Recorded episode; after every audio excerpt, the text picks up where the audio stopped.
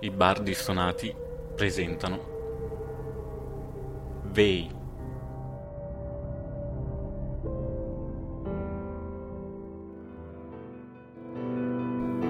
Capitolo 1 Notte. 15 novembre 2045 Papà, avevi promesso che mi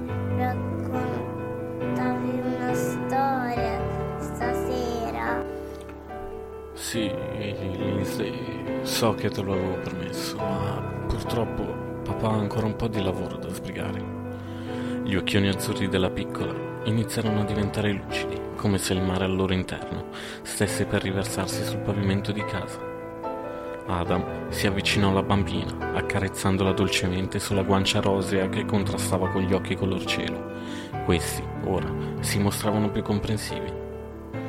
Vuoi ti accompagni a letto? Senza nemmeno proferire parola, la piccola annui, accontentandosi per quella sera di quel gesto. Così l'uomo si alzò dalla sedia, si chinò verso di lei e prendendola in braccio si diresse verso la cameretta illuminata da una piccola luce sferica che proiettava sui muri le stelle. Le diede un grande abbraccio e con un bacio sulla fronte le rimboccò le coperte, concludendo con un augurio della buonanotte. Sul cuscino della figlia vi era posato il libro che aspettava solo di essere letto e la piccola, voltatasi sul lato, lo abbracciò, aggrappandosi vigorosamente alla speranza che l'indomani il padre avrebbe mantenuto la parola data. Ritornando verso il suo studio, Adam si accorse che sentiva ancora lo scrosciante suono del lavandino della cucina. La moglie era intenta a pulire le stoviglie.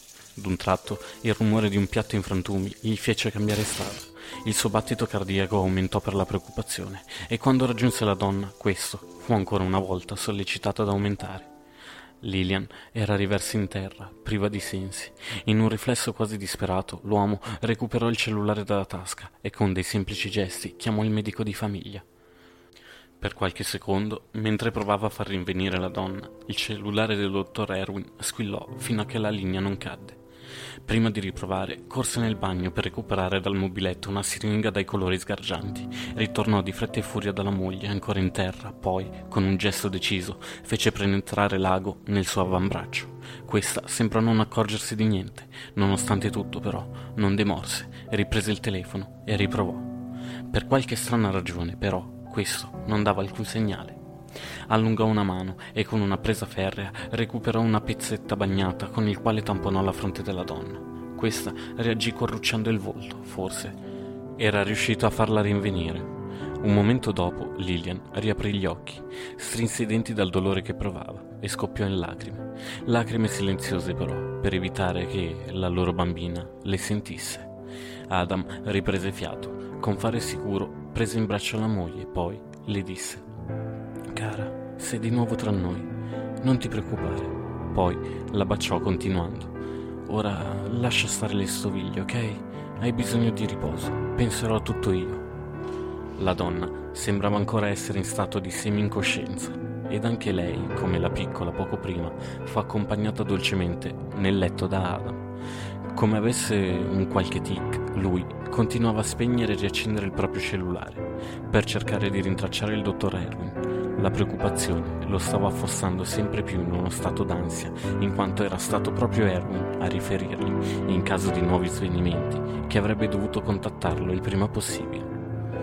Dannata tecnologia, ripeté tra sé e sé, quasi imprecando, fino a che, una volta riacceso il dispositivo, la linea tornò come per magia, facendogli ricevere così la telefonata dal dottore, alla quale rispose con estrema fretta.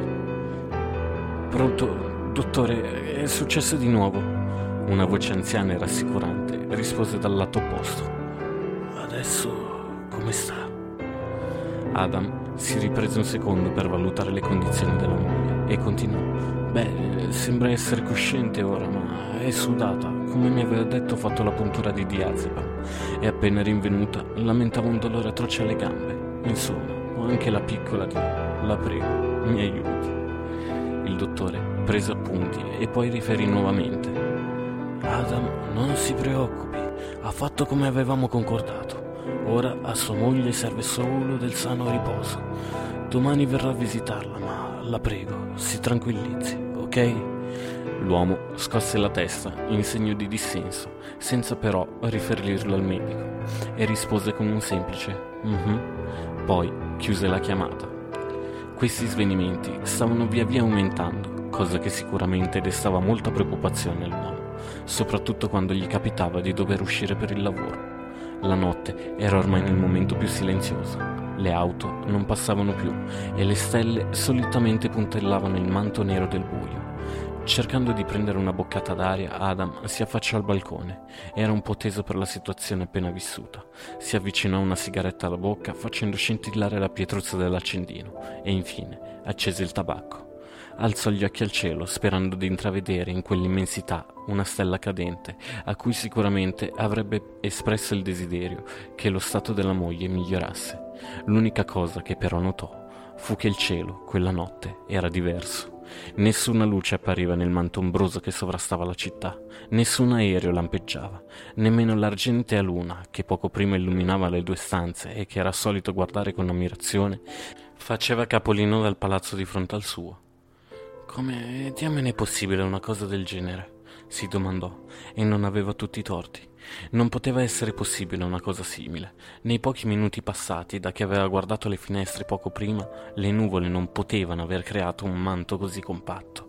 Cercando informazioni sullo strano fenomeno a cui aveva appena assistito, provò ad accendere la tv della sala, nel tentativo di vedere qualche notiziario che parlasse dello strano fatto, ma l'unico segnale che questa riceveva era il classico rumore fastidioso e strisciante, mentre lo schermo presentava strane linee bianche e nere come se non fosse stato ancora sintonizzato sulle frequenze corrette.